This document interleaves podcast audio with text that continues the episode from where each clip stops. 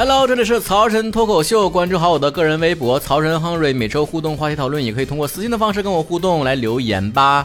许久没有读私信了，咱们来看一下，待会儿都说啥了。王女人说：“曹哥有一个话题，不知道能不能聊，就是我之前看了很多郭德纲老师的采访，发现他被同行害的很多。曹哥粉丝这么多，不知道有没有类似的经验呢？哦，这是可以说的吗？以前总听别人捣鼓什么同行是冤家啥的，我也没往心里去。那我现在再一合计，怎么不算呢？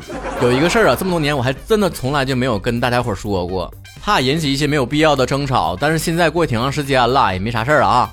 你们也知道嘛，就是我经常获得什么十大主播呀什么的。”这两年我没再得了，不是因为曹哥不行了，是因为平台这两年活动不再举行了。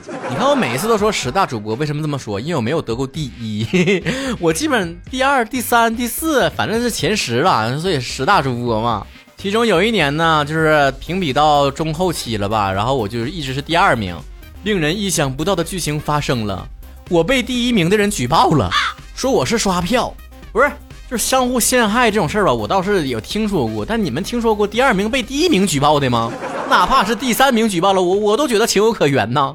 就这么居安思危吗？我就好奇了，他为啥觉着我刷票了？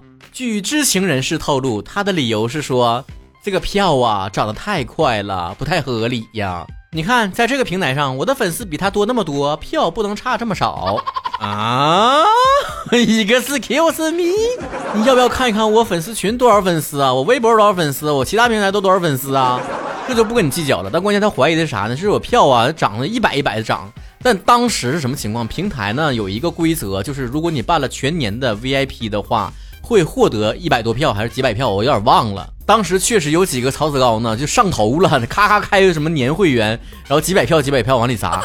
我拉我都没拉住，我劝都没劝动，我说不要这么消费呀，你要冷静啊，咱不用这样啊，因为我知道我拿不到第一，那第二、第三、第四和第七、第八、第九对我来说没有区别，就是十大，我稳赢十大。然后这位举报我的第一名的这位主播呢，啊，通过在线客服举报，然后找了工作人员举报，各种方式举报，我真觉得没必要，咱是为了挣钱呢，还得往里搭钱，自己花钱刷票，我不有病吗？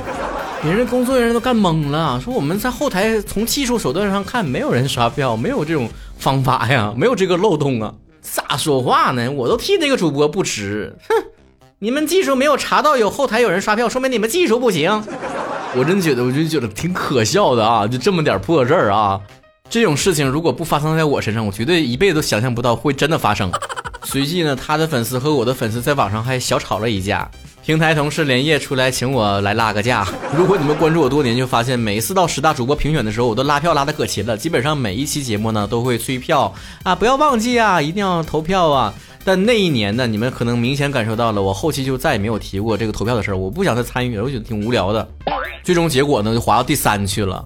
但我不知道那位第一的小姐姐，请问你举报第二名后来上去的小哥哥了吗？如果你没有同等的举报他的话，我真的是不服，我不会跟你计较的，因为 I'm on the next level，yeah baby，你就继续对着我的背影咆哮吧，因为哥有着你一辈子都追不上的速度和距离。无限新娘说了，曹哥。有什么对付前任非常狠的招吗？教我一个。哎，你别说，我搁网上看到过段子，我不知道真是假事啊。就说的有一个人呢，拿着自己前任的这个身份证，去给他办了死亡证明。一听一乐得了，我觉得不太可不太可能是真的。然后我那天就跟 Mado 分享了这个段子，然后 Mado 的反应呢，更是让我惊讶。他说的啊，办死亡证明，本人不去能办吗？不是 Mado，你你，我给你讲段子，你给我讲鬼故事是吧？今天可别人说了，曹哥，你最近有吃瓜了吗？娱乐圈某某人的这个新闻呐，简直是刷榜了。我觉得看的就我头昏眼花的，也没有吃瓜段子秀过来给我总结一下。那个瓜吧，我是昨天晚上连夜吃的，我是实在是不停的刷到，我的好奇究竟是什么梗，我就进去看了一眼啊，就那小小谁小谁家那小谁啊，和那老谁家那老谁是吧？我不想说名了，反正女方呢被称为是中国版的卡戴珊家族，一天戏贼多。男方被称为堪耶意思他，这不对上了吗？这不，但网上有人说过一句话，我非常的赞同啊，吃瓜吃出哲学来了。他说啥呢？就做人吧，还得向这位堪耶意思的学习，拒绝精神内耗，有事儿直接发疯。嗯，这事儿我肯定不站队啊。家长里短的，外人不明白。我不是居委会大妈，不能调停。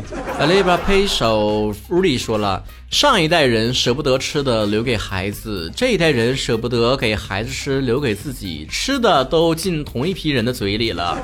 我也听到过一句话，说奶奶说妈妈不饿，你吃；妈妈说你先吃，剩下的给妈妈吃。现在的妈妈说，来孩子，先给妈妈尝尝。天星宇说了。我今年十八岁，我的膝盖五十一岁，我的肩膀四十七岁，我的腰昨天过刚过完六十二岁生日，头发今天刚过的头七。哎呀，我就没有头发会过头期这种烦恼了。你说的这些我没有，但我有的是什么呢？还没有得到幸福，就已经开始有幸福肥。青雨十三说了，曹哥，最近张翰被黑的好惨呢。我们最近寝室里面的人就经常说，谁再不主动打扫教寝室的话，谁就嫁给张翰。这帮孩子玩梗玩的多损啊，多损！但咱不得不说一句啊，我就客观的讲，就你们寝室的人没事可以去看一下，就是张翰的前女友都是谁，推导一下他的择偶标准。再回过头来看的话，咱们就是说，你们是不是有点多虑了？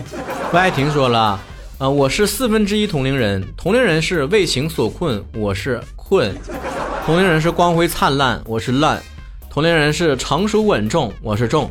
明白，俺也一样。同龄人是春风得意，曹哥是风。